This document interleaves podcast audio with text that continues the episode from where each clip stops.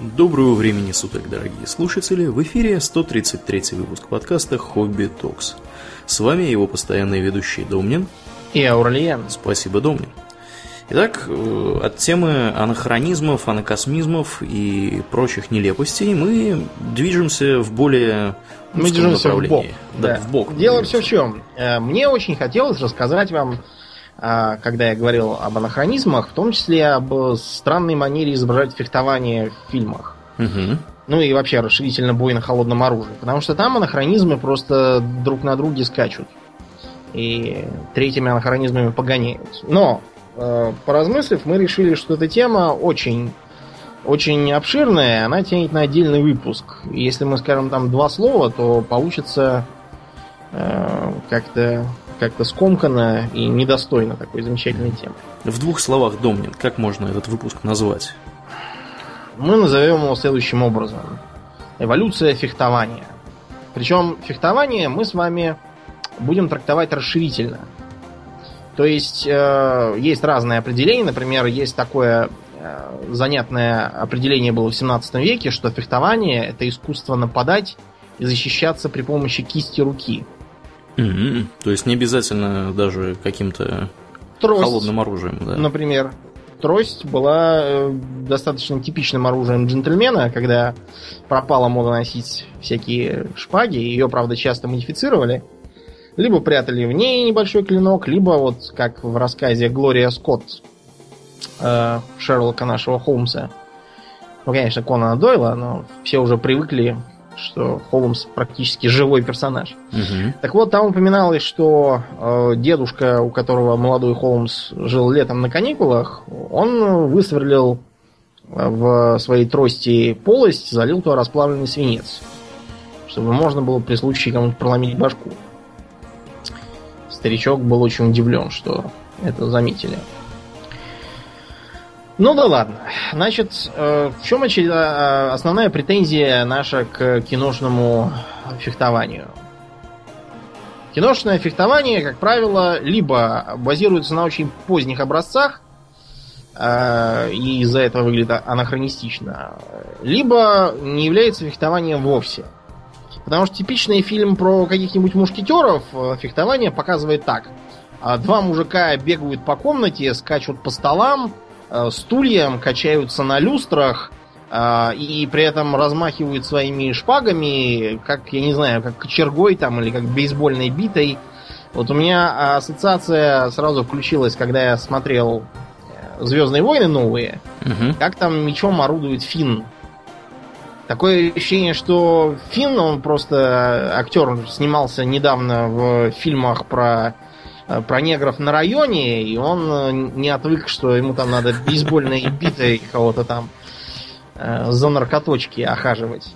Да вот уж, он да. примерно так же владеет и э, световым мечом. Правда, он все-таки не джедай, по крайней мере, пока что. Да, так что ему простительно, ему простительно, наверное, а на вот первый раз. то, что королевские мушкетеры Э, бегают по какому-нибудь трактиру, размахивают шпагами как кочергой и занимаются снова тем, что, во-первых, э, звонко лупят шпагой по чужой шпаге, а во-вторых, э, такими широкими взмахами постоянно срубают то свечки с подсвечника, то горлышки у стоящих бутылок, то перо с чьей-то шляпы там. И, короче, все это делается так для красоты. Э, делается для красоты в основном потому, что есть даже специальная такая дисциплина, называется сценическое фехтование, которая в разных своих э, ипостасях позволяет изображать более или менее веселые бои на сцене. Живописно выглядящий. Да, живописно выглядящий. Как все было на самом деле, о, тут нам придется ринуться в глубину веков. Дело в том, что хотя мы фехтование трактуем расширительно, а не так, как в том определении, э, поэтому мы упоминать будем не только мечи, и будем там еще кое-что упоминать. Но все-таки главный герой нашего современного исследования это сегодняшнее исследование, ничего несу. А, это меч. Угу. Это меч. В том или ином виде. Да. Значит, э, если мы посмотрим на историю развития меча и, и практики его использования, то обнаружим, что э, все очень здорово меняется в зависимости от того, плотный строй принят у э, конкретного народа и в конкретный период, и насколько хорошо они защищены броней. Э, начнем с египтян, с древних. Считается, что египтяне, наверное, первые, кто придумал нечто вроде меча. На самом деле их меч напоминает скорее серп. И, похоже, от серпа и как-то произошел. Такой довольно тяжелый, недлинный, э, забавной формы, э, я не знаю, скорее это тесак даже, чем меч. Слишком уж у него затейливая, затейливый клинок. Он был коротким, меньше полуметра. Э, потому что, во-первых, сам по себе он был достаточно такой громоздкий. Это не изящная шпага там какая-нибудь. А во-вторых, потому что делался он из какого металла? Блин. Наверняка из какой-нибудь бронзы. Да, разумеется. А бронза металл достаточно тяжелый. Вот, и с ней там особо не помахаешься да, длинным да. мечом. Стоило все это, разумеется, достаточно дорого, поэтому вооружали так всякую там фараонскую гвардию и достаточно богатых граждан. Бились древние египтяне в достаточно редком строю, э, брони не носили, поэтому Копиш прекрасно себя оправдывал, им рубились, э, использовали щиты, а также активно использовали всякие э, методики рукопашного боя, как это сейчас называется. Э, то есть э, всякие подсечки, захваты рукой, удары кулаком, там, головой, пяткой. Вот, и э, фактически война для египтян, вооруженных таким образом, это была серия индивидуальных поединков. А постепенно мечами стали обзаводиться и их северные соседи. А, древние греки. Причем, когда я говорю древние, это совсем древние. То есть критомикенские культуры всякие. Э, никак не эпоха 300 спартанцев. Греки, вероятно, первый свой меч позаимствовали как раз у египтян, потому что он у них называется копис. Подозрительно похоже на хопиш. Угу, угу. Правда, внешне Копис напоминал скорее, знаете что, такой туристический мачете, э, который сейчас носят. Или еще он похож на так называемый большой нож Юго-Восточной Азии. Это юго-восточно-азиатский родственник мачете. Вот. Э, такой вот э, секач скорее даже не меч. Да, в 300 спартанцах мы, по-моему, как раз такой и видим меч. Да, это, это дурацкий абсолютно анахронизм, никакого, никакого отношения к спартанцам он не имел. Спартанцы бились в фаланге. Угу. И, а... и вообще немножко позже, видимо, да? Да, сильно позже существовали, это уже как бы эпоха ближе к македонскому, чем. Да, но выглядит он, конечно, выглядит он, конечно, довольно бодро. Я понимаю, почему его впихнули в фильм про спартанцев, потому что э, показывать, как спартанцы стоят скучно с сомкнутым рядом с фалангой своей в этом проходе. Ну да. И никого да. не пускают. Понимаете? Это довольно довольно унылое занятие. Потому что настоящая война, она, как правило, выглядит очень уныло. Все в основном стоят, производят однообразные действия, кто-то периодически падает, и ничего интересного. Да, ну вот у, э. у них, мне кажется, ровно секунд 10 было в этом фильме, где они вот этот вот э, удар принимают, да, на набегающих орков, э, да. извините, персов, а потом, потом, а потом там начинается, кто-то выпрыгивает с копьем так посреди, посреди непонятно ни с того ни с сего, там, да, перепрыгивает через голову. замедление, там, в раз, и так его опрокинул да, да, плечом. Да, да. Я не знаю, за такое, мне кажется, его просто казнили потом, потому что он ломает строй и подвергает опасности своих товарищей. У спартанцев был совершенно отдельный меч, э, так и называется в, современной науке спартанский меч. Выглядел он как, э, ну вот, жало. Представляете? Я имею в виду, разумеется, Фродовский uh-huh, uh-huh. и Бильбовский. Вот примерно как жало он и выглядел. То есть такой э, листовидный коротенький мечик, меньше полуметра. Вот. И использовался он, разумеется, для того, чтобы в основном колоть, если терялось, э, терялось копье, или если свалка становилась чересчур близкой. Угу. Вот. Можно было им, конечно, попробовать урубить, но целесообразно это не было. Сейчас объясню почему. Дело в том, что чтобы уколоть нужно значительно меньше энергии, меньше раскрываешься, не надо размахиваться. А, укол труднее предвидеть и отразить. И, наконец, колотые раны в целом, если при прочих равных считать, более опасны. Почему, Аурлиан, колотая рана более опасна, чем рубленая рана? Потому что рубленые раны, она обычно не супер глубокая. Если вы, конечно, не рубите саблей или палашом каким-нибудь, я не знаю. Да, там-то можно шашкой. развалить, развалить. Но э, справедливости ради, э, сабли и шашки это уже режущий да, удар. Да, да, да, да, да. Это, так сказать, более более глубокий. А тогда до этого еще было очень далеко. Да, тем более бронзовый меч, сами понимаете, особо, да. особо им не разрубишь никого. А При колотый, этом... колотый удар, он, он довольно глубокий получается, да, можно повредить глубокий, внутренние можно органы. поразить жизненно важные органы. А кроме того, понимаете, в чем дело? Вот такой важный момент, как кровопотеря. Угу.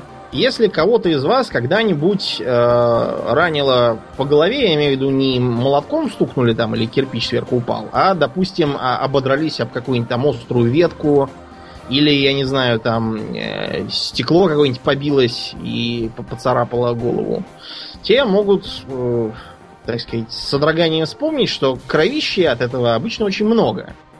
Человек, у которого э, порезы на голове, производит впечатление совершенно жуткое. У него вся физиономия залита, угу. такой а алой кровью, и кажется, что все, он погиб безвозвратно. На самом деле ничего страшного не происходит, там главная опасность скорее мозги потерять отобьют. А все эти порезы заживут. И кровопотери тоже можно особо не бояться. Дело в том, что опасно не столько сама по себе кровопотеря, то есть в абсолютной величине, сколько крови потеряли, Опасно другое. Это резкое падение кровяного давления. Если, допустим, э, человек потерял много крови, э, получив множество маленьких порезов, и за достаточно длительное время, пока не кровили, он эту кровь потерял, то он, скорее всего, даже особо не почувствует неудобств. А если человек потерял не так уж много, допустим, пол-литра крови, но зато очень быстро, то он очень легко его в обморок упасть может. Ты Аурлиан кровь когда-нибудь сдавал донором, в смысле? Mm, по-моему, нет. Не, не припомню такого. Можно, можно попробовать. Это полезно для здоровья, как, как мне кажется. Потому что нас отправляли в университете. Э, отправляли там, по-моему, то ли раз в год, то ли два раза в год. И выглядело это, конечно, поучительно. Я туда шел, во-первых, потому что погнали на военной кафедре.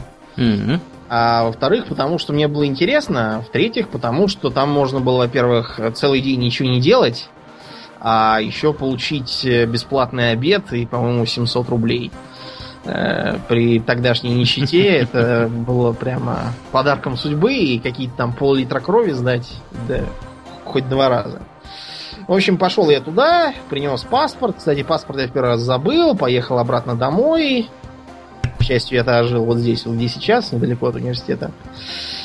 Ну и, в общем, стали сдавать. Там картина была такая. Э, сел один паренек э, такой рыжий, бледный, и из него, из него кровь это течет, а он что-то все бледнее и бледнее, и делается уже какой-то серо-зеленый. В общем, ему сразу стало плохо. Я э, сижу себе, чувствую, что я слабею, но думаю, надо держаться. Рядом сидят две такие плотные девахи откуда-то с юга, чернявые. Они вообще ни ухом не ведут и такие, давай играть в города, давай там, Москва, Абакан, Нижний Новгород. А я еще там познакомился в очереди с девахой, которая вообще стала дурно от всей этой картины, она даже сдавать ничего не стала. Вот, я, я ее такой в одной майке сижу, утешаю, я чувствую, что я сейчас, кстати, тоже что-то мне дурнеет. Вот, я лег полежать на лавочку, потом встал. А второй раз, когда я сдавал пол-литра, я даже этого не почувствовал. То есть, видимо, вырабатывается устойчивость к кровопотере. И я считаю, что это полезно для здоровья. Мало ли что случится. Ну вот, поэтому колющий э, удар в перспективе вернее отправить противника на тот свет, чем если его кучу раз порежете. Именно поэтому в гладиаторских боях, которые показывают э, по ящику, там, в общем, да, были популярные режущие и рубящие удары, потому что крови много, все радуются, а от э, колотого, колющего оружия старались не давать. За исключением всяких трезубцев, которым все равно э, в том виде, в каком они использовались гладиаторами, глубоко не уколешь, потому что там же три равнодлинных э, острия. Настоящий бой трезубец имел одно длинное центральное острие, а два других скорее вспомогательные по бокам. Э, для того, чтобы не проскальзывал противник и чтобы можно было, допустим, захватить его оружие и вырвать из рук. Так что древние греки все кололи по большей части. За исключением э, такой не самой важной, не самой многочисленной части их войска, как кавалерия. Кавалерию в античное время не очень-то жаловали. Почему, Аурлиан?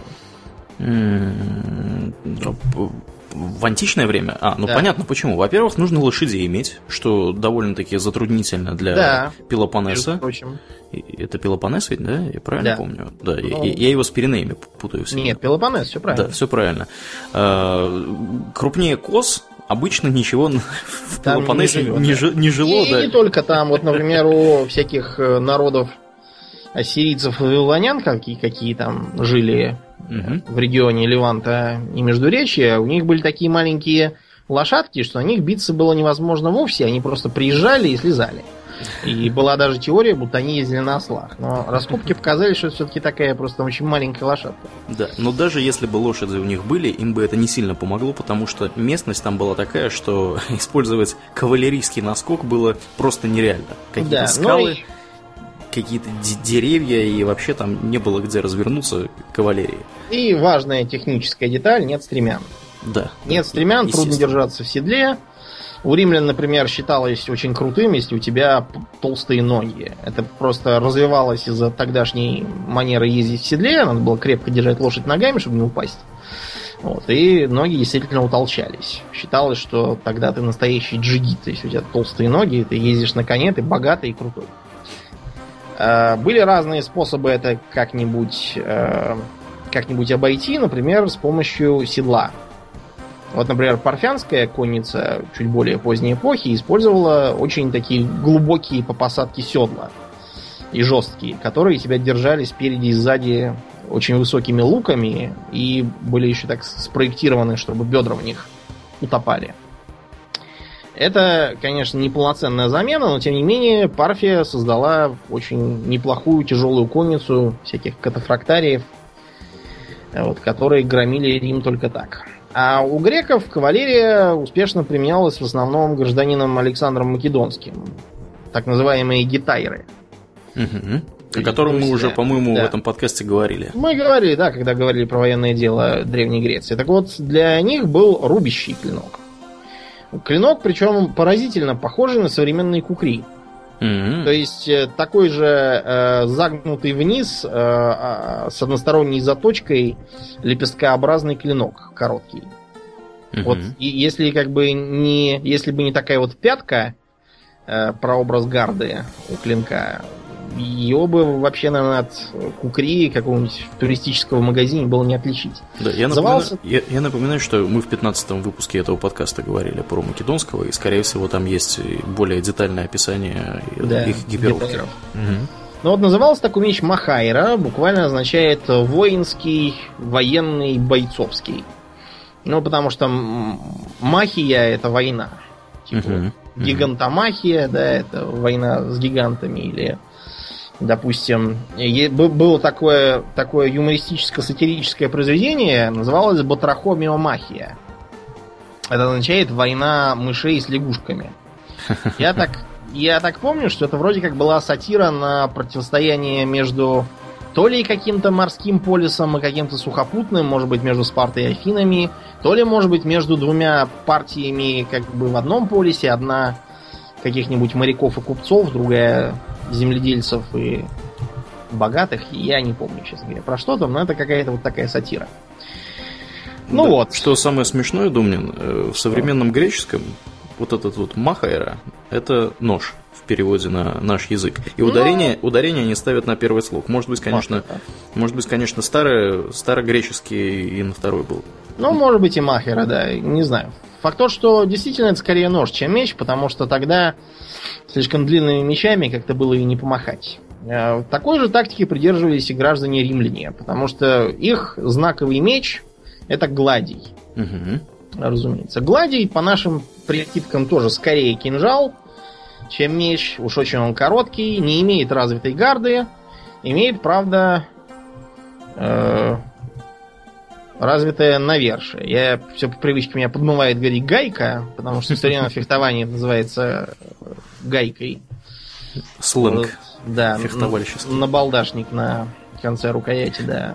Да, ну давай это, чтобы уж было понятно, потому что мы про мечи говорим, говорим, давай основные назовем элементы, присущие мечам, потому что что такое, что за набалдашник, что за, что за гайка, откуда да. оно? Ну давайте, значит, смотрите, у меча обязательно должно быть что? Это первое клинок. Угу.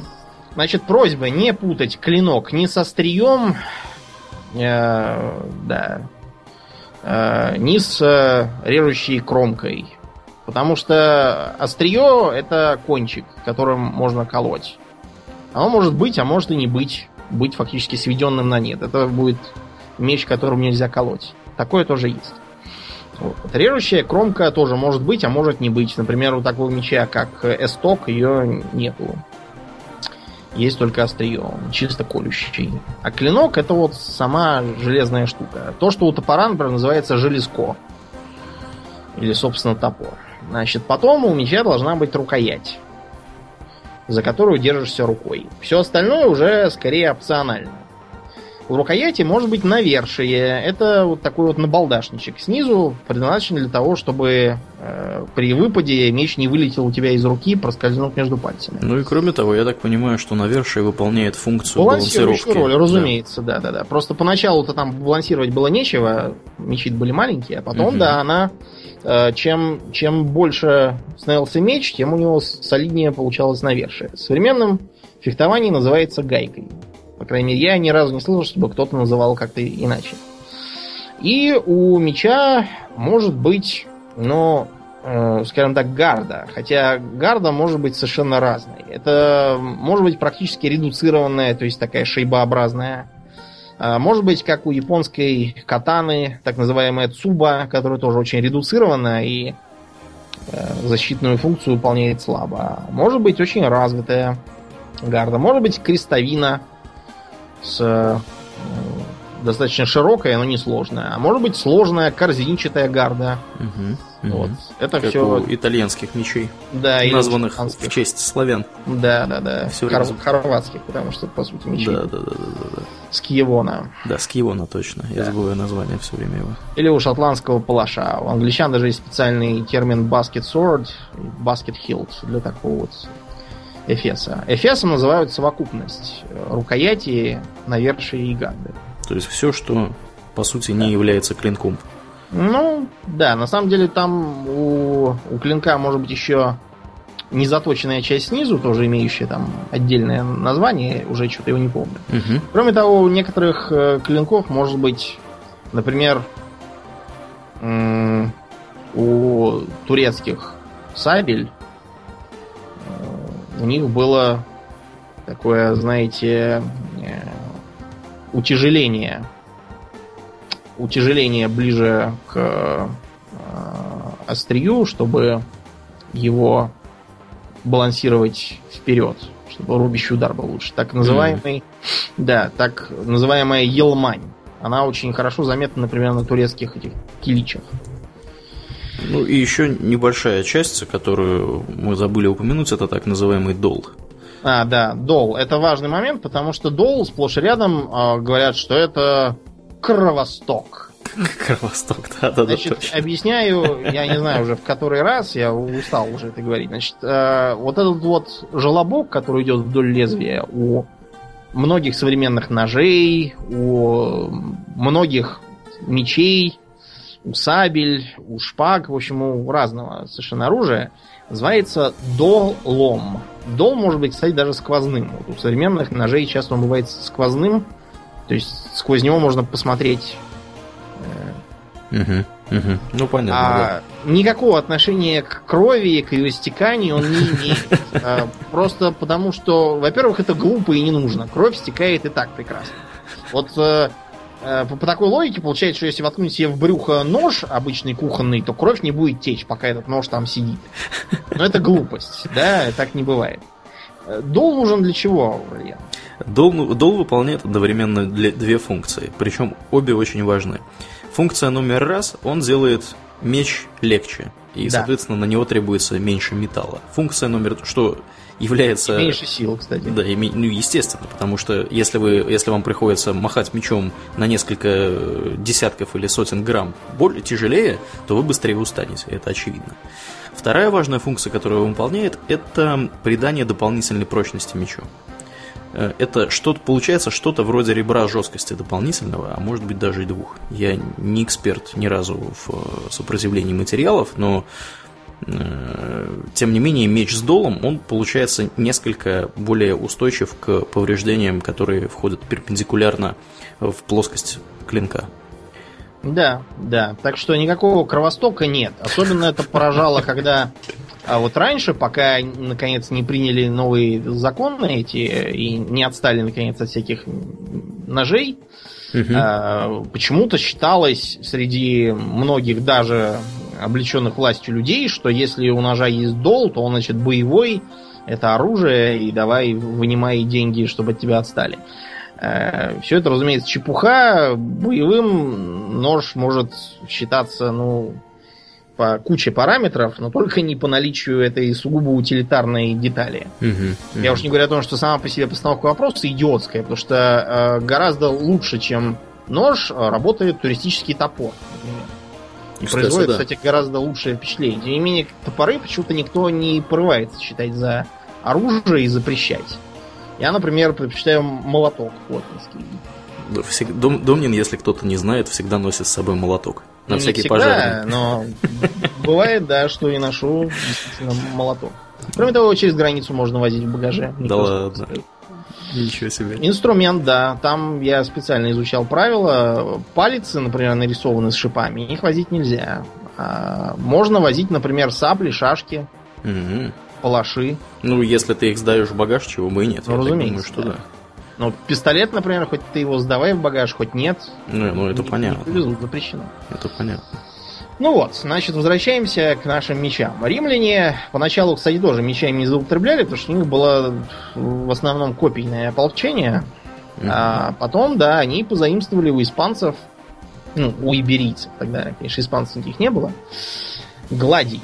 Э, гладий переводится буквально как меч. В современном итальянском, по-моему, гладио, если я ничего не путаю. Вот, поэтому сугубо римский меч называют гладием. Им колют. Э, он несколько длиннее, чем греческие образцы, просто потому что основным оружием легиона был все-таки меч, а не копье. Копья у них выполняли вспомогательную э, метательную функцию. Римский боевой порядок строился стеной щитов, и из этих щитов быстро-быстро колол противника, чтобы его всего переколоть.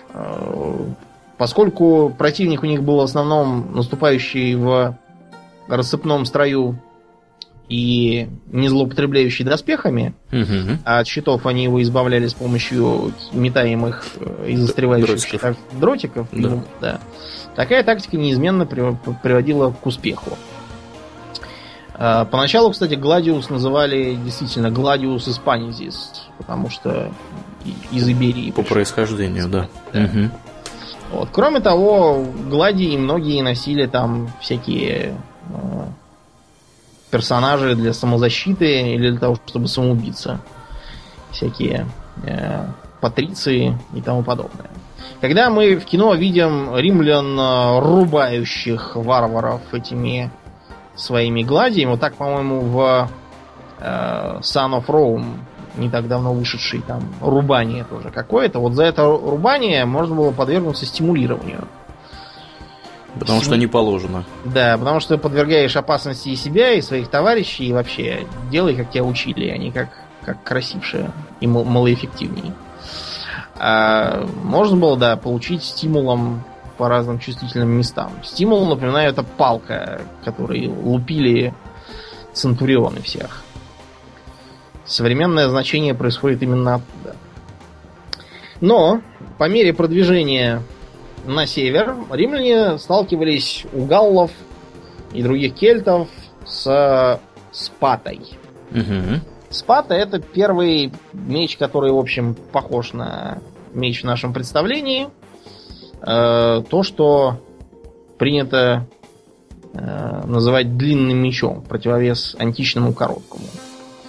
Для укола он не очень годится. Часто у него острие-то было такое чисто декоративное. Да, а иногда вот... закругленное вообще. Да, а вот рубить им было как раз хорошо, потому что он длинный.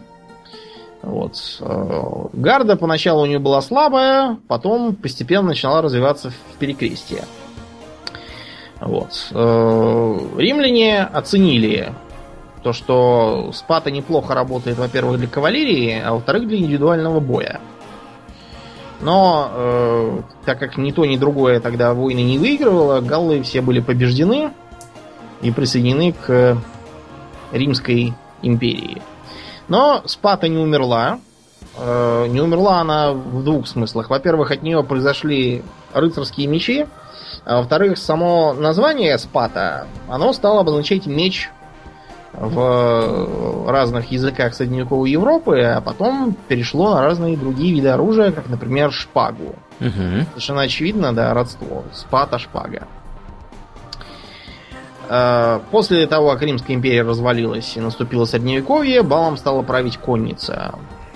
Вообще-то у конницы основным оружием были копья, но так как э, так как рубиться все-таки чем-то надо, использовался длинный меч разных вариантов.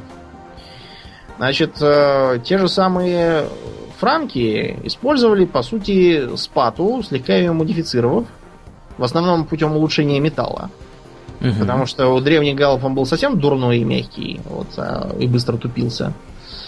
А Э, франки все-таки жили позднее. Их соседи, долго не покорявшиеся Карлу Великому, саксы, вооружались мечом, который так и назывался сакс.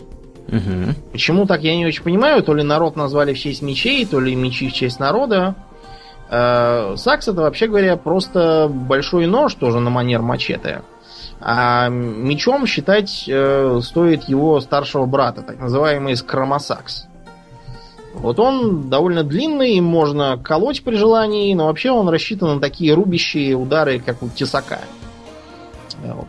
Длиной где-то в метр он был. Его использовали, кстати, и на хозяйственных работах. Видимо, он скорее от хозяйственных работ и произошел. Так как современный мачете тоже используется в бандитских войнах. Ну вот, и началась эпоха викингов. Значит, викинги использовали так называемый меч, буквально викингский, еще его называют королингским мечом, поскольку тогда так вооружалась практически вся Европа. Это меч тоже чисто рубящий, с символическим острием. Он достаточно широкий, довольно тяжелый, а, имеет не слишком выраженную гарду, и рукоять у него очень короткая. А, достаточно такая короткая, что держать можно только одной рукой. Угу. А почему викингам тем же самым не приходило в голову, что меч можно и двумя руками, например, перехватить? Дело в том, что викинги, во-первых, не пользовались практически никакими доспехами, э, и в массе. В массе своей, да. И у них э, основной способ применения, боевого применения был держать в одной руке я так полагаю, чаще всего в левый круглый щит, а во второй либо меч, либо топор. Причем, Что интересно, да. щиты угу. у викингов держались не так, как это было принято в более позднюю эпоху, то есть когда его с помощью двух ремней крепили на предплечье. Угу. Викингский щит был гораздо легче, чем более поздний, несмотря на то, что его рисуют обычно толстым и тяжелым, это бред. А его держали одной рукой в кулаке, как более поздний баклер.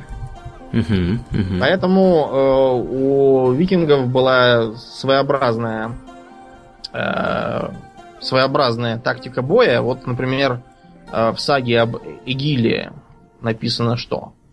Сигмунд бросился на Скарпхедина и тотчас же нанес ему удар копьем и попал в щит. Скарпхедин отрубил древко копья, поднял секиру и разрубил Сигмунду щит до середины. Сигмунд нанес Скарпхедину удар мечом и попал в щит, так что меч застрял. Скарпхедин с такой силой двинул щит, что Сигмунд выпустил свой меч. Скарпхедин ударил Сигмунда Секирой. Не уверен, что я правильно произношу это странное имя. Но, как, как, как видите, мы можем извлечь какую информацию из этого описания. Бой викингов велся незатейливо. Врага били, вкладывая в удар всю силу, и полагались на свой щит, чтобы принимать э, удары чужого топора или меча, и еще надеялись, что он в них завязнет. Угу, угу. Никакого там уклонения или парирования, никакие викинги не пытаются отбивать чужой меч своим. Да, причем я так понимаю, что за счет вот этого самого кулачного крепления они могли щитом действовать как, скажем так, как тупым оружием, да, чтобы просто стукнуть противника куда-нибудь, как, как будто кулаком, только, только распределенным силы, распределенные по площади. На самом щита. деле не такой уж распределен. Дело в том, что по центру, как раз там, где держишь кулаком, у викингского щита обязательно был умбон. Mm-hmm. Mm-hmm. То есть э, металлические выступы в основном Кстати, да. от, от древних щитов а, остались, разумеется, сплошные умбоны. Потому что дерево давно сгнило. Mm-hmm. Mm-hmm. Вот, по этим умбонам их и восстанавливают. Да, ну викинги в этом, кстати говоря, викинги в этом примере, они э, выступают как товарищи, которые использовали мечи не так уж и часто, по двум причинам. Причина номер раз, у викингов э, все-таки мечи были... У викингов были проблемы с добычей железа местного, поэтому в основном мечи они возили именно франкские. Кроме того, франкские мечи были прочнее за счет использования большего количества углерода в них, то есть там просто была сталь лучше. Э, викинг, э, мечи викинского производства были однозначно хуже местного производства. Угу. Причина номер два Дороговизна. Дороговизна и необходимость производить необходимость большого количества металла да, на вот этот самый меч, поэтому викинги э, наряду с мечами большим количеством топоров пользовались. И... Кроме того, топор гораздо практичнее, да. можно починять драккар, им можно, не знаю, срубить чистокол какой-нибудь перед угу, боем. Угу. Им можно пользоваться как инструментом, как молотком, например, в том числе, и как оружием. Его можно метать, если уж что-то там приперло, а меч, он сравнительно непрактичен. Да. да. По количеству, я видел недавно статистику, по количеству найденных сохранившихся мечей, э, по-моему, у датчан в районе Хедеби. Э, Хедеби – это самый юг Дании, граница с Германией, это одно из древнейших викингских поселений торговых. Э, по количеству там примерно один к одному. На, по-моему, полторы тысячи мечей приходилось 1300 топоров. То есть, или наоборот. Вот я не, не ручаюсь за точность, чего там было больше, чего там было меньше, но примерно было один к одному. Вот. Плюс можно было использовать э, для особо да, от, отмороженных, можно было использовать одновременно и топор, и меч, или два топора, э, как вот, например, показывают да, вот этих товарищей в художественном, да, в, в художественном сериале «Викинги», там периодически кто-нибудь особо отмороженный, выбегая с двумя топорами, начинает всех рубить направо-налево. Вот. Так что топоры у них были, может быть, даже почете, в большем да. почете, да, чем мечи. Ну и вообще, викингов рисуют чаще всего именно с топорами. Угу. Угу. Э, что интересно, еще и гномам тоже навязали эти топоры, хотя да. для гнома как раз топор является достаточно неочевидным и спорной эффективности оружием. Да, потому что как... топор все-таки для, для топора нужен замах. Да, и рост желательно. И рост желательно, да. Ну и вы... вообще, если да. просуммировать, в э, темные века и первую половину средневековья от э, фехтовальщика требовалось в первую очередь физическая сила и выносливость. Угу. Потому что даже если биться кулаками, то и то быстро устаешь. Поэтому подавляющее большинство уличных драк заканчиваются через, не знаю, там, минуту. Все уже стоят на карачках, высунув язык, тяжело дышат и пучат друг на друга глаза. А во-вторых, требовало достаточного роста и длинных рук. Это давало серьезное преимущество. Ни парировать, э, ни уклоняться не считалось нужным. Не только потому, что все остальные там будут орать «трус», Вальгалу не возьмут. А потому что нанести эффективный удар таким рубящим мечом нельзя без замаха и как бы определенного потраченного на это время, времени. Если ты будешь постоянно уклоняться, ну, может быть, тебе удастся противника измотать. Может быть, не удастся и он тебя достанет рано или поздно. считалось гораздо более целесообразным принять чужой удар на щит, понадеявшись, что, может быть, он там даже застрянет. А если не застрянет, то не успеет заново замахнуться. И замахнуться самому и рубануть его. Э, как вариант, э, рубануть под щит там, по ногам, после чего добить сверху по голове. Угу. А, вторая причина. Ну, предположим, мы будем отбивать э, удары меча мечом, хотя для этого есть щит, и как бы непонятно, что мы делаем. А меч от такого очень быстро придет в негодность. Да, особенно, особенно если он некачественно сделан. Ну Из да, я железа, про первую половину средневековья там все было печально. Ты угу. так подбиваешь, а дальше оказывается, что тебе просто противника нечем ранить. У тебя меч-то весь тупой и изубренный. Вот. Э, так что щит наше все. Не случайно, например, во время всяких хольмгангов считалось допустимым э, до трех раз сменить изрубленный щит. Э, изрубание щита противника в обычном бою считалось вполне допустимой тактикой. Э, начать серию ударов по его щиту, чтобы он развалился, а у противника рука заменела, занемела, после чего его добить. Рискованный, конечно, способ, потому что можно устать раньше, чем, э, чем у него щит развалится или там еще что-нибудь случится, но он был довольно популярен. Э, короче говоря, если просуммировать, защита щитом позволяет перехватить инициативу в бою, парирование и уклонение при тогдашних условиях такого не позволяли, и поэтому использовались э, значительно значительно реже, чем это показывается в кино современном. А, ну вот, викинги закончились. Причем вот я посмотрел на всякие э, картинки со снаряжением угу. скандинавов там уже эпохи высокого средневековья, там век 13 там чуть ли не 14 я вижу абсолютно те же самые викинги. Вот, вот то же самое, то есть ничего не поменялось абсолютно. Но ну, может быть кольчуг стало побольше и мечей. В остальном одна и та же байда, те же самые шлемы. И, видимо, шведы, которых бил Невский, выглядели тоже не слишком не слишком не похожи на предков самого Александра Невского. Ну да, да, скорее всего так и было. Но, поскольку пеший бой вообще закончился, закончился пеший бой, кстати, мы можем даже назвать примерную дату, это 1066, по-моему, год, битва при Гастингсе. Угу, угу. А именно поражение э, Гарольда Годвинсона, англосаксонского короля Англии, от э, высадившегося герцога нормандского Гийома Ублюдка, известного как Вильгельм Завоеватель. Вот последний хирд, который потерпел поражение от э, рыцарей. Там, правда, все было довольно сложно. Например, э, они занимали выгодную позицию на холме, угу. а Вильгельм несколько раз их э, ложным отступлением, это очень-очень продвинутая тактика для 11 века и рыцарей, он их э, ложными отступлениями периодически сманивал оттуда, поскольку ополченцам Гарольда не доставало дисциплины. То да, они начинали преследовать бегущего да, противника. Они начинали бежать. Такие лут готовились собирать с него. Да, а тут э, встречали контрудар конницы. Тяжелые их раскатывали. Короче говоря, на этом пешая эпоха закончилась, и стало ясно, что конникам нужен на случай утери копья какой-нибудь длинный меч. Так появился э, Риттершверт, он же по-русски просто рыцарский меч. Рыцарский меч удлинился, у него э, начало оформляться острие. Не сразу далеко, но начало. А еще у него э, удлинилась рукоять. Причина, с одной стороны, понятна. Если удлиняется клинок, то он должен быть противовес. И вот удлиняется немного рукоять, и наверх ее становится более массивным для баланса. Иначе меч можно потерять. Почему э, острие оформляется медленно? Дело в том, что кавалерист пользовался мечом не для того, чтобы колоть.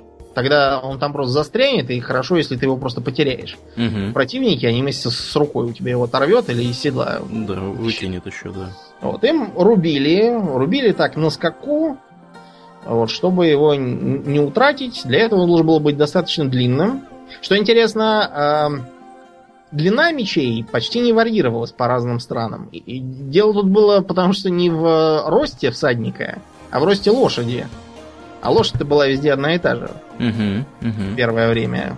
Да, пока не развели новых пород. Ну, я так думаю, что длина не варьировалась еще и по той причине, что если делать меч сильно длиннее, он просто становится тяжелее и неудобнее в использовании.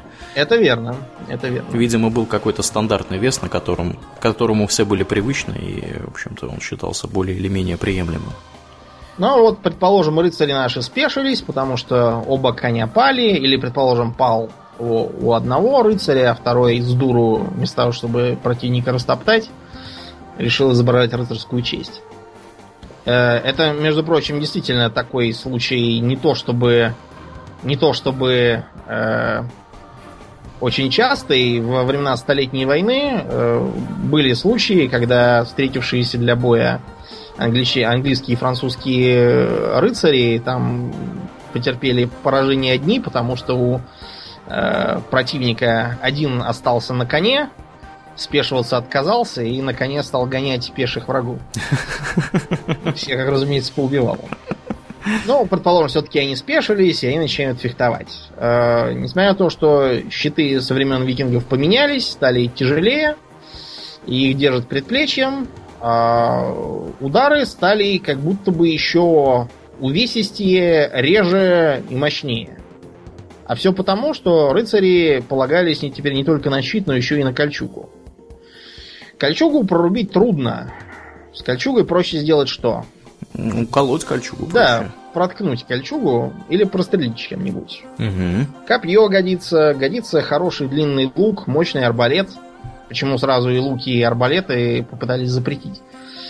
А, с той же поры у рыцарей начинают появляться кинжалы для того, чтобы добивать поверженных. Ну как поверженных? Поверженных значит, что а противника просто лупили мечом, рассчитывая, если уж и не прорубить кольчугу, то хотя бы просто его самого и избить просто в мясо под этой кольчугой, чтобы даже подоспешник не спасал от ударов, чтобы он обессилел и упал. После чего можно будет его уже добить, допустим, э, сбив с него шлем, ударив по черепу, или вот таким вот кинжалом ударить его куда-нибудь в подмышку там или угу.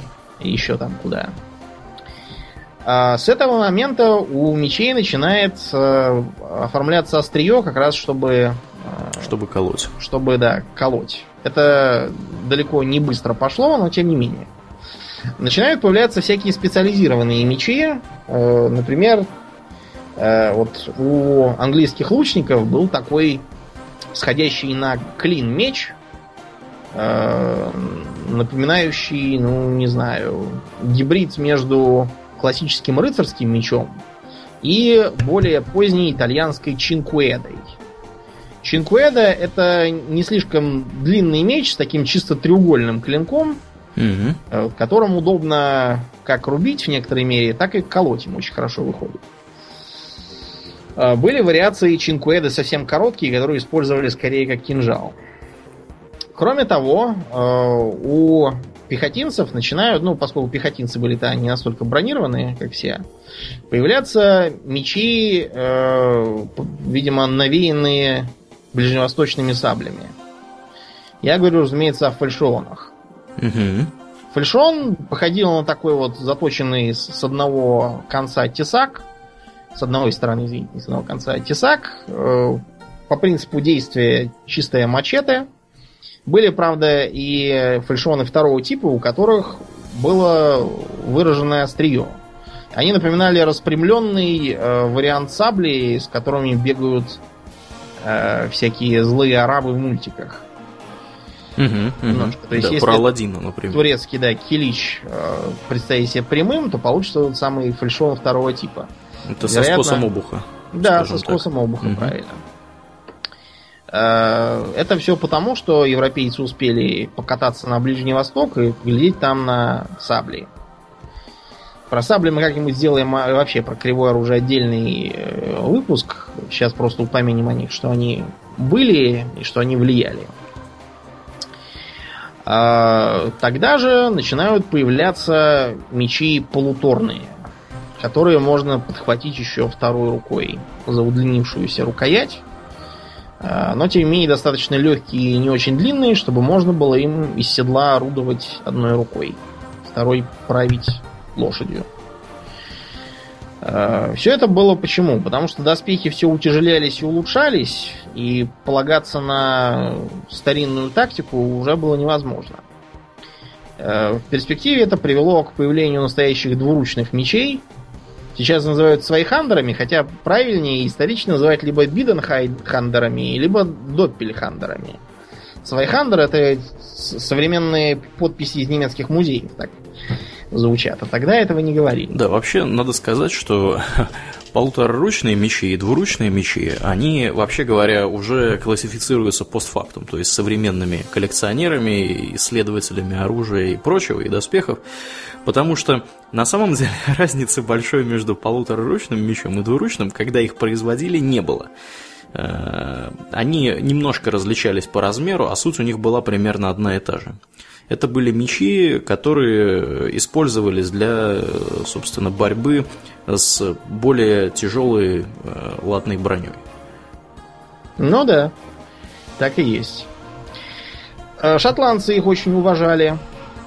Угу, угу. Помни, да, я думаю, можем вспомнить э, известную всем Клеймору, угу, угу. Э, которую любят совать в разные игры. Причем, как правило, на Клеймору она похоже, достаточно слабая. Угу, угу. Кстати, у шотландцев была, был еще и короткий меч, который, который тоже назывался похожим образом. Он, по-моему, Клейбел назывался или как-то так. Клей, Клейбек, не помню. Клейбек, сейчас я, сейчас я, сейчас я найду. Смотри, да. Клей, Клейбек он назывался. Ну да, вот, да. Он выглядит как маленькая клеймора, но он исключительно одноручный.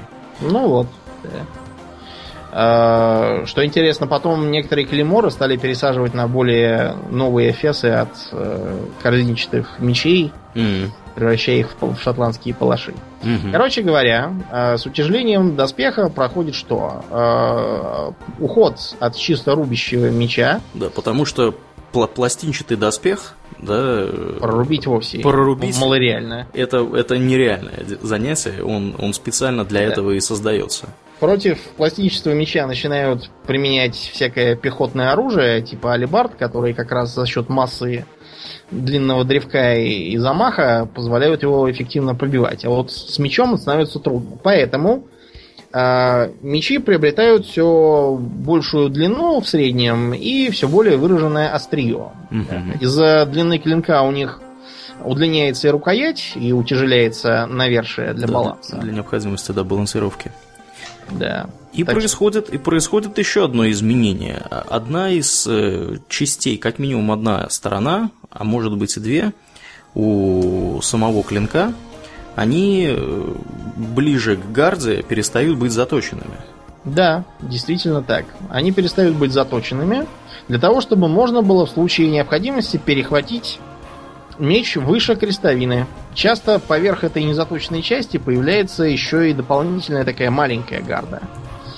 А, можно было попробовать превратить меч с полной заточкой, то есть э, у которого нет фальш-лезвия, а, в такой, если надеть специальный чехольчик из плотной кожи. Угу, угу. Похоже, можно, знаете, где видеть? А, в Vermintide. Там таким э, может орудовать э, либо инквизитор, либо солдат. Угу. Э, со временем это фальшгарда, так сказать, становится еще больше и чуть ли не э, чуть ли не больше даже, чем у ранних мечей. А основная крестовина все более расширяется, и ее рожки загибаются в сторону острия. Ну, это как, нужно как для у того, Клеймора, да, например, той же да, самой. как у Клеймора. Э, немножко меньшая защита, но больше шанс поймать вражеский клинок. Я тут, Домнин, смотрел видео, как мужики в доспехах, ну, современные мужики, mm-hmm. какие-то французы, э, такими мечами бились друг с другом. Это вообще невероятно интересная затея. У них, как в современном фехтовании, где ничего не видно. Я вот, например, вообще ничего не вижу, мне нужно показывать замедленную съемку, как они там, кто кого уколол. Ты не одинок. Никто почти ничего не видит, кроме трех с половиной э, тех, кто в теме. Да-да-да. И у них, у них, у них по стремительности было примерно почти так же. То есть, один, то есть они берут вот этот меч, да, здоровенный двуручный меч, в одну руку, по сути, кладут его на вторую руку. То есть, если они правой рукой дерутся, они кладут его на левую руку. И знаешь, вот как кием его в направлении противника... Правильно. Вот так вот... Каким?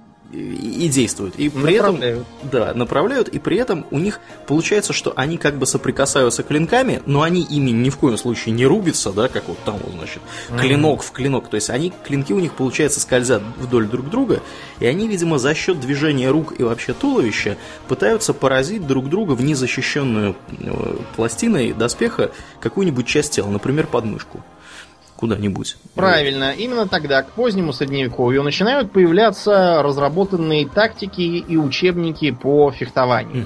Угу, угу. Появляются соответствующие школы, а, кодифицируются приемы. А, в бою больше не побеждает обязательно тот, кто сильнее физически, а побеждает тот, кто более искусен, ловок а, и быстр в том числе. Применяются даже чисто колющие мечи, э, появляется так называемый эсток. У эстока совсем узкий, узкий клинок, при этом он четырехгранный, то есть не имеет режущих э, кромок совсем, безлезвийный. У него есть только прочный негнущийся клинок и острие. Э, он нужен, чтобы проламывать броню противника. Появляются такие же кинжалы, тоже предназначенные для этого. Угу. У поляков и у венгров, например, это э, в кончар превращается. Тоже чисто колющий, э, жесткий, жесткий такой меч четырехгранный, предназначенный для уколов. А, вот. И начинается постепенное усложнение гарды. Первым звоночком для этого усложнения стало кольцо на гарде. Ну, то есть, представьте себе обычный меч, у него у э, поверх гарды привалено такое вот кольцо. Связано это с чем? С тем, что для нанесения колющего удара при выпаде меч э, держать классическим хватом неудобно. И его старались перехватить указательным пальцем поверх гарды. Угу. А, проблема в том, что этот самый палец очень легко потерять, его просто отрубят, он уже не защищен. И вот для защиты него, а также для более прочной фиксации клинка, а, появляется это кольцо. За него держишь, и ты таким... А, у тебя нож, в смысле не нож, а меч смотрит прямо на противника, ты делаешь выпад, и с высокой вероятностью его можешь проткнуть насквозь. Это в современном фехтовании э, отража, а, как бы потомком вот этого кольца является так называемая пистолетная рукоять. А пистолетная рукоять не такая, как у, допустим, современных автоматов под цевьем, а такая довольно забавно выглядящая и непонятно совершенно для непосвященного. Эм, Выглядит как такая, знаете, вешалка для шляп, там какая-то, как э, половина оленьих рогов. Забавная такая рукоять, которую надо именно так держать несколькими пальцами в разных местах. И э, шпага у тебя приобретает большую мобильность горизонтальной плоскости. По крайней мере, так, так мне это объясняли. И от этой сложной гарды всего один шаг остался до шпаги. Наступает эпоха Возрождения. Значит, э, поскольку доспехи все утяжеляются, с одной стороны, а среди итальянских джентльменов распространяется манера носить мечи и кольчуги, как мы уже упоминали у про Бенвенуто Челлини, который с аптекарем или ювелиром, я уж не помню, с ювелиром бился и зарезал его все-таки.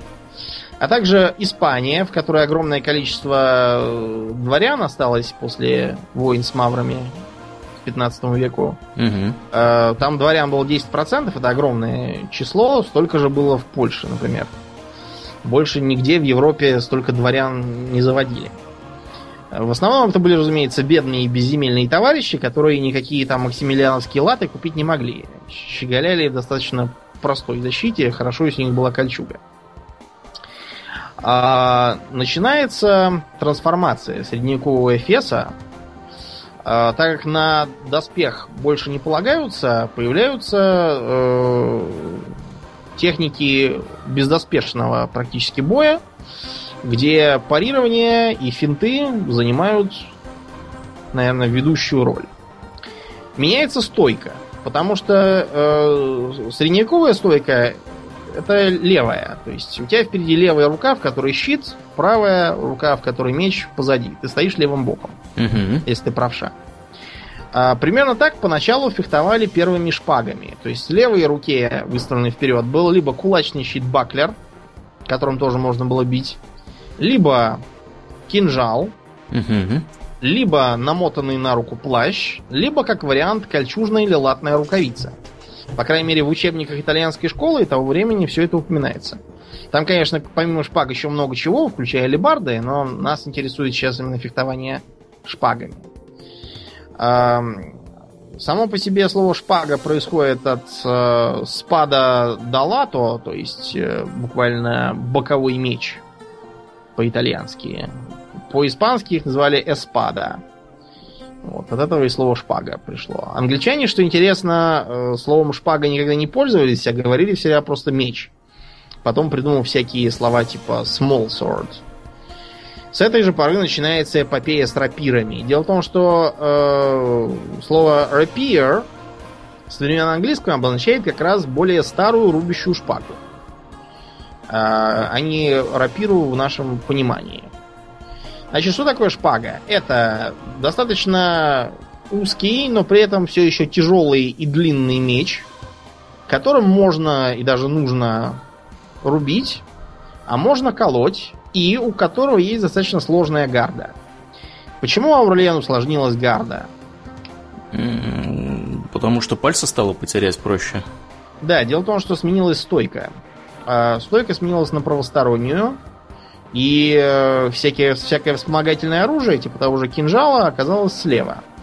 Кинжалы к тому времени успели уже усложнить сверх всякой меры, появились так называемые мечеломы. А мечелом мог быть кинжалом с очень сложной гардой, с такими длинными усами, длиной чуть ли не с э, сам клинок, которые уходили от него под углом где-то в 30 градусов вперед чтобы захватить э, туда вражеский клинок и попробовать вырвать его из руки. А был вариант, где такое широкое лезвие, и у него с одной стороны заточка, а с другой стороны такие продольные пропилы, как у расчески на вид. Чтобы поймать в один из этих пропилов, не продольный, извините, а поперечный, конечно, почему говорю продольный, поймать один из этих пропилов вражеский клинок, попробовать его вырвать или даже сломать. Шпага держится теперь спереди. Для ее поддержки применяется свежеразработанный кинжал Дага, достаточно длинный. Появляются всякие приемы. Э, Грязные приемчики. Ну, в общем, да. И появляется самая важная теория. Эти приемы делятся на темпы. Темп это одно движение какое-нибудь и, э, так сказать, э, расписываются наиболее эффективные и экономичные э, тактики боя. Например, типичный простой прием, которому, по-моему, в современном фехтовании учат первым, это батман. Батман? Батман не имеет никакого отношения к супергерою из DC Comics. Э, вот. А Батман это буквально отбивание своего своим оружием чужого. У клинка есть две половинки. Верхняя слабая, нижняя сильная. Если мы ударим кратко так, одним боковым движением без замаха, сильной нижней половины своего клинка по верхней слабой половинке чужого, то отобьем его оружие в сторону. Пока он его не привел обратно э, защитное положение, мы можем сделать выпад и уколоть его.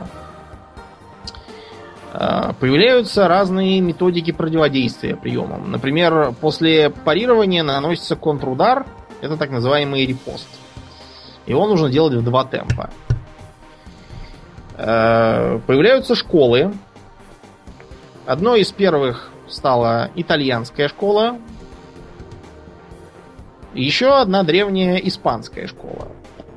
Итальянская, в общем, одна э, как бы из прародительниц современного фехтования. Если вы представляете себе фехтование на шпагах из кино, то вы представляете себе итальянскую, э, итальянскую школу.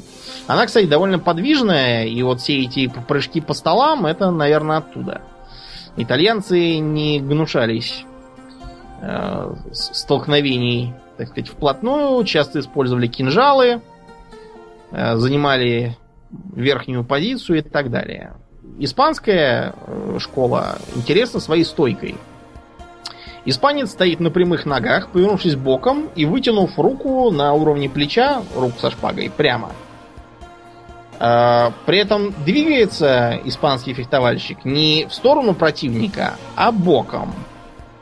Я вот э, посмотрел всякие видео с приемами из испанской школы фехтования. Очень интересные. Они, например, э, часто действовали от обороны, ожидали, когда противник э, на них пойдет, потом либо уклонялись в бок и своей гардой отводили клинок противника, потом, например, хватали его за рукав, дергали вперед и в бок и рубили его сзади по затылку. Очень интересная школа такая. К сожалению, в кино она практически никогда не показывается. Там вместо этого какие-то вот эти вот прыжки размахивание шпагой взад-вперед. Французская школа фехтования предполагала, как как раз минимум телодвижения работала в основном рука. Э, так что мушкетеры, катающиеся на люстрах, это маразм. И ничего там подобного никогда не было. Кроме того, э, представить, что в французской школе фехтования кто-то будет, допустим, э, бить противника ногой там или хватать лапами, это тоже, скажем так, мало малопочтенное с точки зрения тогдашнего французского кавалера занятие, поскольку да дворянина да, следует бить шпагой или кинжалом. Э, помнишь, в графине де Монсоро они там в конце бились там на дуэли, и там все поубились. Так. Так называемая дуэль миньонов, э, известная. Э, там, конечно, в романе все перепутано, но э, там был один интересный момент с ней связанный. Дело в том, что э, эти самые... Один из миньонов пришел э, без кинжала, только mm-hmm. со шпагой. Mm-hmm. И он то ли рассчитывал, что его противник тоже бросит кинжал, то ли еще чего-то. Э, он вроде как э, рассчитывал на какие-то приемы, которые успел выучить для боя без кинжала. И был, был убит, потому что его противник на это не повелся.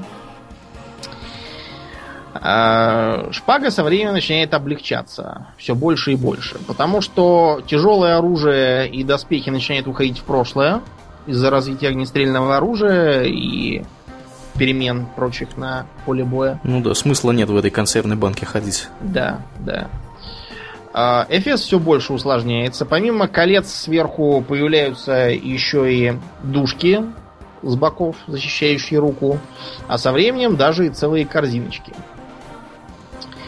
А многие, особенно те, кто не служит в армии, а просто носит шпагу как признак статуса, например, вот в Испании без э, шпаги дворянин не мог свидетельствовать на суде хотя бы без какой-нибудь плохонькой. Угу. Потому что спрашивают, что же вы за дворянин-то такой? Да, может, вы не дворянин вовсе, а да. а самозванец какой? Никакой, да. А вот. Э, шпага начала облегчаться и становиться скорее колющим оружием, чем рубящим.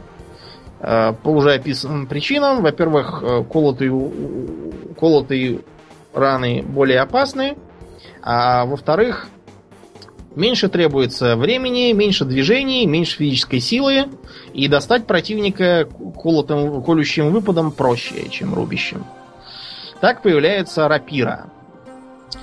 У рапиры еще более сложная гарда, часто даже чашкообразная, так у испанских рапир было.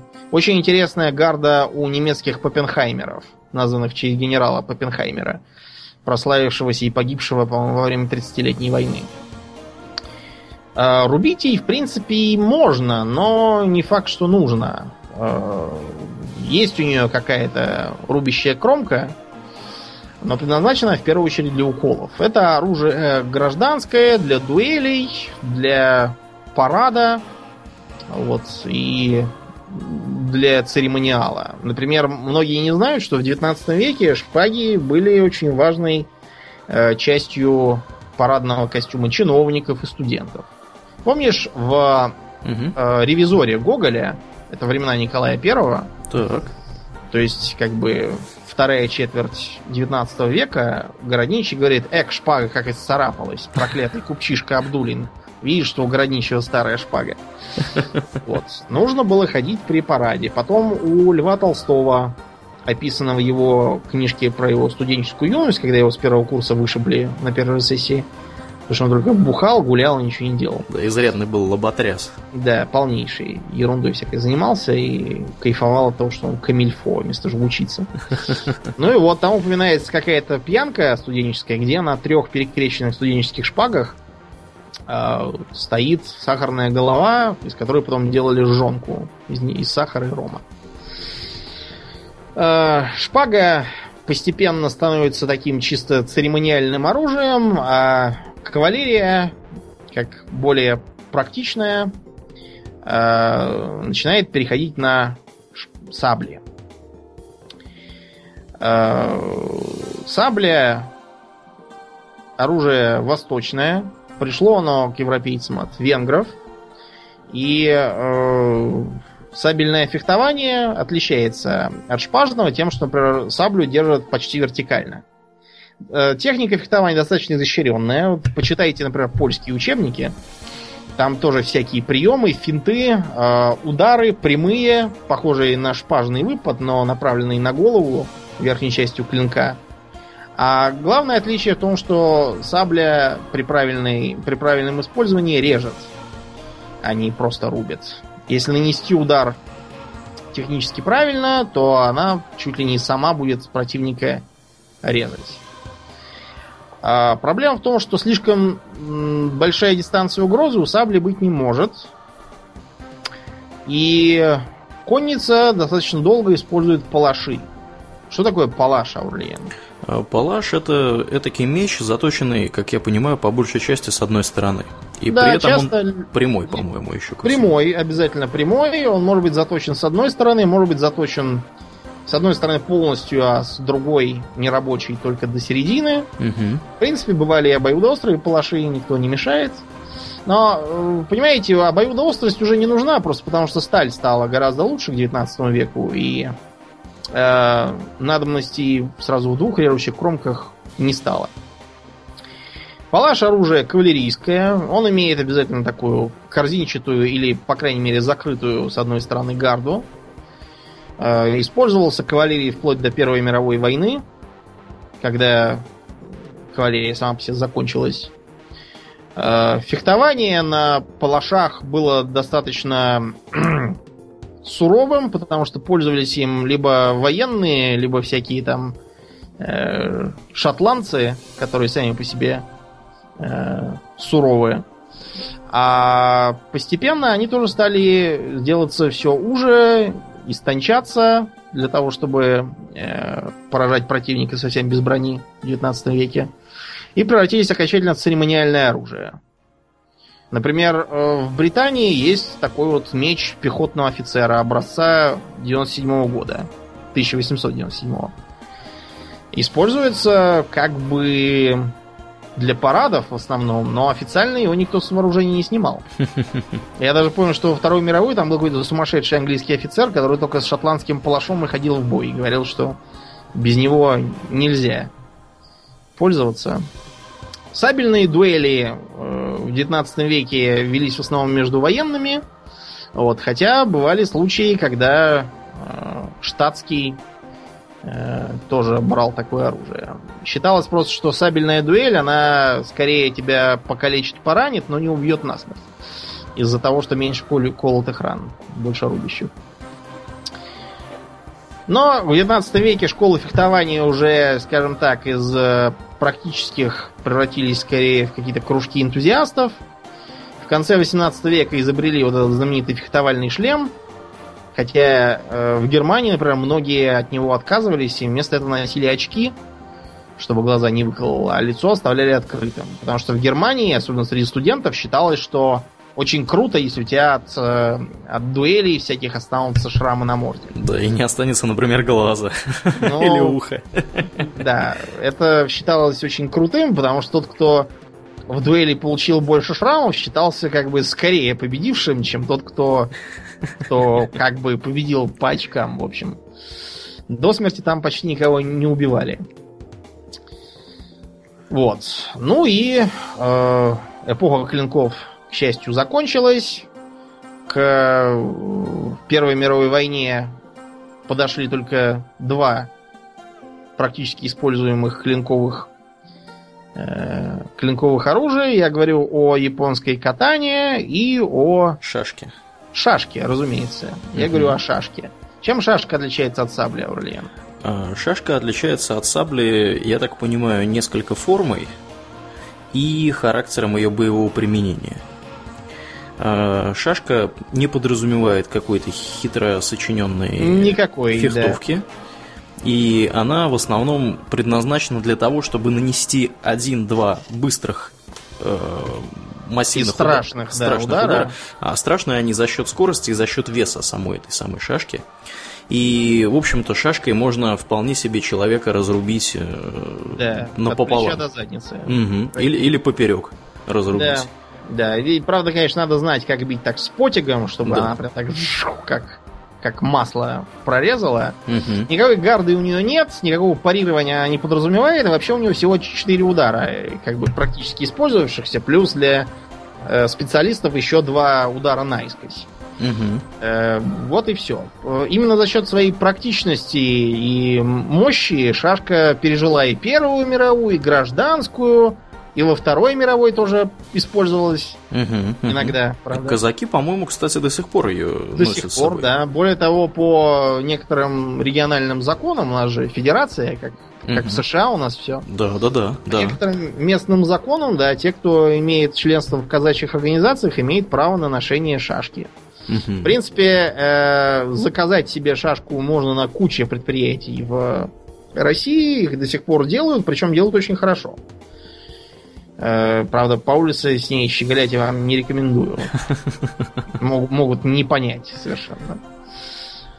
Ну вот, э, ни для какого сложного фехтования она, разумеется, уже не подходила. Последнее оружие, которое э, вроде как считалось за боевое и использовалось для э, фехтования как искусства, это был эспадрон. Эспадрон это нечто среднее между э, шпагой и палашом. То есть он как бы как бы чисто рубящий скорее, но с другой стороны довольно тонкий и изящный. Э, на таких вот эспадронах, например, фехтовали господа Лермонтов и Мартынов. Ну, я имею в виду, фехтовали для тренировки. А замочили-то они Лермонтова из пистолета конечно, не полагаясь на свои фехтовальные способности, видимо. А, современное боевое фехтование, я имею в виду современное для новейшего времени, для 20 века, оно распространялось уже только на штыки. Вот школы штыкового боя действовали вплоть до Второй мировой, которая показала, что будущее за автоматическим оружием, и штык стал скорее вспомогательным инструментом. Да. Чем... Какая да. ирония, Домнин. Штык, по сути, представляет собой моди... сильно модифицированный, высокотехнологичный вариант копья. Да, да, забавно. За заостренной палкой мы пользуемся до сих пор. Вот как- как-то да, так оно и пошло. Ну вот, на этом история фехтования, я надеюсь, закончилась, пока мы не изобрели какие-нибудь там цепные мечи, или световые, световые мечи, да, или еще что-нибудь в этом духе. Вот я, кстати, хотел поговорить в качестве комической разрядки для конца угу. о том, почему так странно используют световые мечи. Вот смотри.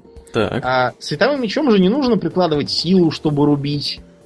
А, ну да. Ни, ничего этого не надо. Надо просто как бы противника коснуться. Вопрос, на кой черт они его используют как катану в таком случае? То есть я понимаю, что джедаи списаны с японских всяких самураев и монахов, а они должны пользоваться именно таким оружием. Но нелогичнее ли использовать световой меч как шпагу? Держать его спереди, отражать удары, это же не требует физической силы, он же сам отталкивает.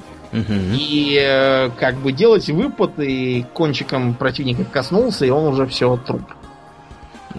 Да, это было почему, бы почему лог... бы не логично. Делать вот так? Это же э, э, глупо же то, что они делают. То есть я понимаю, почему э, было нарисовано в самом первом фильме, в четвертом эпизоде. Потому что там, если кто не смотрел или забыл, там бой на световых мечах выглядит так. Стоят два мужика и пихают друг друга лампами дневного света. Потому что тогда мечи представляют собой реально вот такие вот лампы хрупкие, они не могли ими биться, они именно так ими когда отпихивали друг друга. А, кстати, да, да, да, да. Вот, они там такие, что... а, отпрыгивает, а, меня откинули назад. Ну вот, Скинули да. с лестницы. Пока не появилась компьютерная графика, бой на световых мечах выглядел довольно слабо. Вплоть до первого эпизода, по сути, где там всякие дарты молы и тому подобное. Да, но уже потом пошла там всякая дичь в, в стиле кинуть этот световой меч, и он там да, летит и возвращается. с двумя, с двумя лезвиями и так да, далее. Да, с каким-то эфесом немыслимым. Да, у Кайла вообще странный да, меч, я не знаю, для чего он ему нужен и что он собирается им парировать. Джедаев практически нет никаких. Да, да, да. Ну, не, круто не, выглядит, наверное. Ну, да, это такое, да, правило крутизны. Правило крутизны, конечно, ребята. Современное фехтование э, я занимался несколько лет. Угу. Конечно, вид спорта интересный, но я человек такой утилитарно практичный, поэтому я все это забросил, вместо этого пошел в зал поднимать штангу. Потому что мои предки меня туда запихали для чего? Чтобы у меня была правильная осанка. Понять, что человека, который всю жизнь сидел над книжками, не может быть правильной осанки от того, что его будут заставлять держать шпагу в одной руке. У него от этого будет просто одно плечо выше другого, и на этом вся осанка у него закончится. Мне потом, кстати, пришлось э, достаточно сильные э, усилия воли предпринимать, чтобы плечо правое опускать, а не держать его э, инстинктивно выше левого. Это проблема у многих фехтовальщиков. Переработал, называется. Думаю. Да нет, там это как- как-то само начинается. А как вот называется место, где происходит фехтование? Есть какое-то специальное название? Но фехтование происходит на дорожках. Дорожка. Ну, я имею в виду там зал какой-то, вот как вот. Насчет вот зала я не знаю. Мы фехтование проводили в спорткомплексе Чертанова, в Братеево и в МДМ ездили на соревнования смотреть. Угу. Дорожка это выглядит, знаете, как что? Вот представьте себе э, дорожку метров, не знаю, в, я уж не помню во сколько, может, в 50 где-то, не больше, э, которая, да никакие там 50, что я несу, метров 20, наверное, э, которая выглядит как такой вот э, рифленый металл толщиной где-то, не знаю, может, сантиметра, сантиметров 5. Угу. А для чего это нужно? Для того, чтобы, во-первых, не убегали в бок, а во-вторых, для того, чтобы удары в пол не срабатывали. Потому что у современных спортивных шпаг, рапир и сабель у них на конце такая вот кнопочка. Насчет сабель, кстати, я не уверен, что я их не видал вплотную, не могу вам сказать. Потому что у шпаг и у рапир это действительно так. Кнопочка, тыкаешь противника, и противно жужжит сирена, угу. горит лампочка. Да, и все начинают смотреть видеозапись при этом замедленную. Да, да. Потому что нифига не видно. Я нифига не вижу. Нифига не видно, да. Причем, понимаете, в чем еще отличие современного от тогдашнего? Вот сейчас часто фехтовальщики идут на обоюдный укол, рассчитывая, что ему удастся уколоть на полсекунды раньше. И тогда засчитают только его укол. А понятное дело, что реальные фехтовальщики идти на обоюдный укол вовсе не стремились, потому что какая разница, что ты его уколешь на полсекунды раньше, если он тебя все равно тоже пробьет. Как бы я жить хочу, а не умирать в пафосной позе. Да, в общем, современное фехтование шпагой рапирой, оно отличается от э, исторически правдоподобного фехтования шпагой и рапирой. Да, совсем сильно отличается. Ну и вообще от, от, от боя по-разному. Вот, например, если на тебя набегает берсерк с двуручным топором, он тебя его занес над головой, то ты его можешь убить и не убить. Топор на тебе все равно на голову обрушится.